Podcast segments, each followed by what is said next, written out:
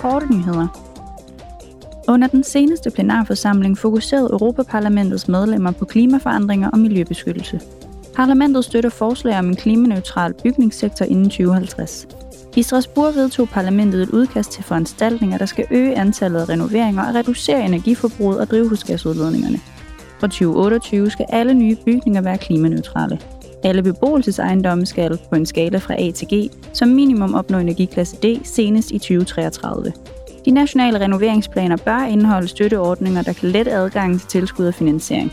Parlamentet vil nu forhandle med rådet for at nå til enighed om lovforslagets endelige udformning. Parlamentet har vedtaget en ny lov, der øger EU's mål for kulstofdræn i skovsektoren og sektoren for arealanvendelse med 15 procent. Loven forventes at reducere drivhusgasudledningen i EU i 2030 med op til 57 procent sammenlignet med 1990. Lovteksten skal formelt godkendes af rådet, og den fastsætter bindende nationale mål for 2030 for alle EU-lande.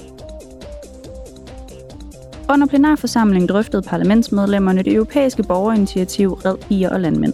Initiativet opfordrer til at udfase syntetiske pesticider inden 2035 og til at bivenlige landbrug støttes.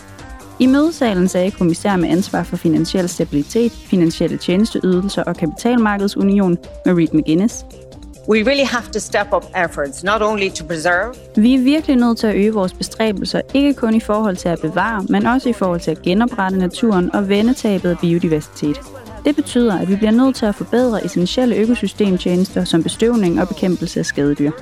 EU-borgerne forventer et ambitiøst resultat og væsentlige fremskridt i omstilling til bæredygtighed.